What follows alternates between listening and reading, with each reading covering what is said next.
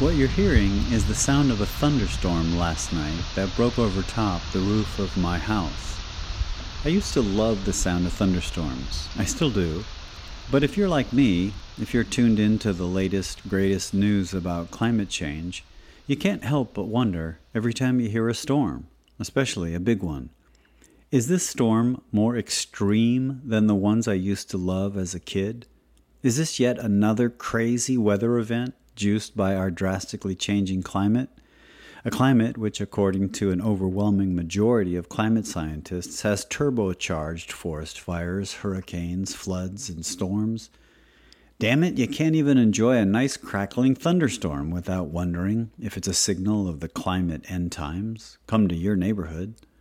Now, I don't know if last night's thunderstorm was just your average one, but what is clear, according to people who study such things for a living, is that the forest fires currently raging in the Amazon rainforest are most certainly not your average forest fire. Which brings us to this special edition of Changing Climate Times podcast titled As the World Burns. My friend Ryan Hagen also publishes a climate change newsletter called Crowdsourcing Sustainability and there was something that caught my eye in his most recent issue last Friday. He wrote, quote, Civilization's house is on fire and needs to be put out ASAP. Unquote. Of course, what Ryan was talking about is the earth at large. But within days of writing those words, news of fires in the Amazon rainforest caught the world's attention. The Amazon rainforest is so big it contains 10% of the world's biodiversity and produces 20% of Earth's total oxygen. That's why it's called the lungs of the world. Just to visualize its size, if you were able to relocate the Amazon to America, it would be as big as the 48 contiguous United States, minus Alaska and Hawaii. It sprawls across almost half the entire South American continent. The current fires are so widespread they can be seen from outer space. A video of this is on our website at changingclimatetimes.substack.com. To borrow my friend Ryan's phrase, Hey, civilization, our house is on fire. What if I were to tell you that we set our house on fire because we want another cheeseburger? Corporate supply lines that feed beef to humongous fast food chains play a key role in torching the Amazon. Brazil makes billions of dollars from mowing down the rainforest to raise crops and cattle, all for the purpose of producing more beef for the world. In a BBC interview, Greenpeace forest campaigner Juman Kuba said, quote, When we go to big fast food giants like KFC, McDonald's, or Burger King, the burgers that we eat will be coming from animals fed on animal feed, which is grown in places like Brazil. Those fast food megacorporations have tremendous power to influence what is being done and not done in Brazil. We should be asking them to change their ways. Unquote. According to Kuba, there's been a 145% increase in Amazon rainforest fires in 2019 compared to last year, she goes on to say that that increase is directly related to the rise to power of Brazilian President Jair Bolsonaro. It should be noted that forest fires are common from July to October in the Amazon, but activists say Bolsonaro has encouraged farmers to go whole hog on burning down forest land for crops or grazing, and that's what's causing this huge increase in fires we're seeing. So, to help deal with this problem, we can start by paying more attention to what we choose to put in our mouths. But is there more to be done?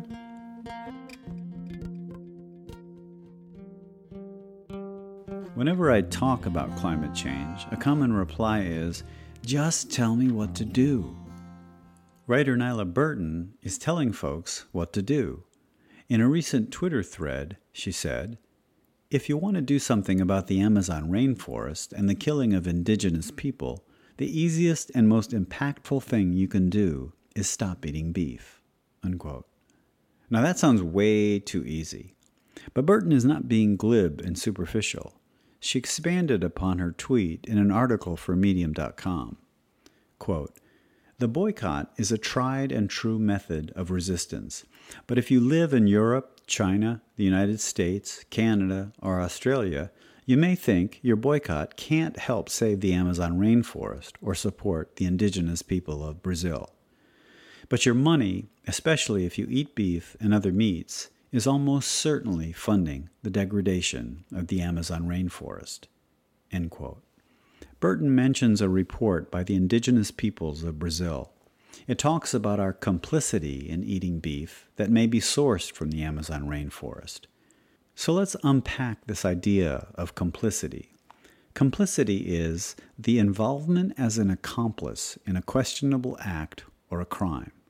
I don't know about you, but I don't think of myself as a criminal when I pick up a Happy Meal or French fries at a fast food drive up.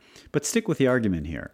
The Amazon rainforest, remember, it's the lungs of the world, is key to the health and well being of the entire planet.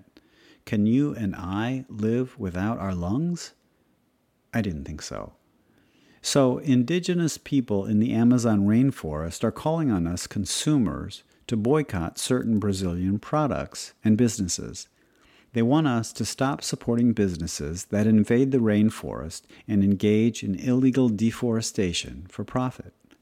At the international level, that also means putting a hold on trade agreements, that is, until the Amazon rainforest and its people are protected, and we really have environmental and human rights protection at the heart of trade deals. Burton's article goes on to note there are many Brazilian products that are contributing to deforestation, like timber and fossil fuels. But beef is an incredibly easy product to boycott, barring any medical or cultural needs that require beef consumption, of course. End quote. It may be a bridge too far for committed carnivores to immediately stop eating beef. But for folks trying to transition away from eating so much meat, consider the following. Perhaps crack open that door by first cutting back. You could start by voting for non beef vegetarian substitutes. Unlike most other veggie hamburger like patties made from soy, Beyond Burgers are made of pea protein. They recently released version 2.0 and it's a fattier blend and it's plain scrumptious. And that blood in the frying pan?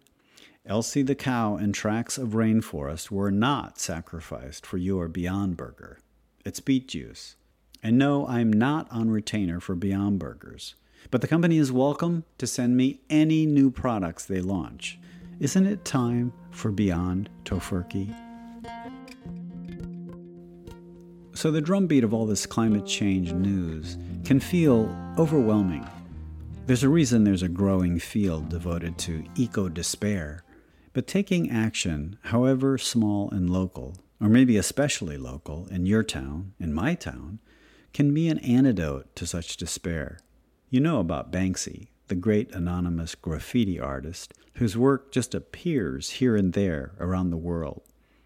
He left a graffiti on a wall in London recently. It showed a girl holding a microphone.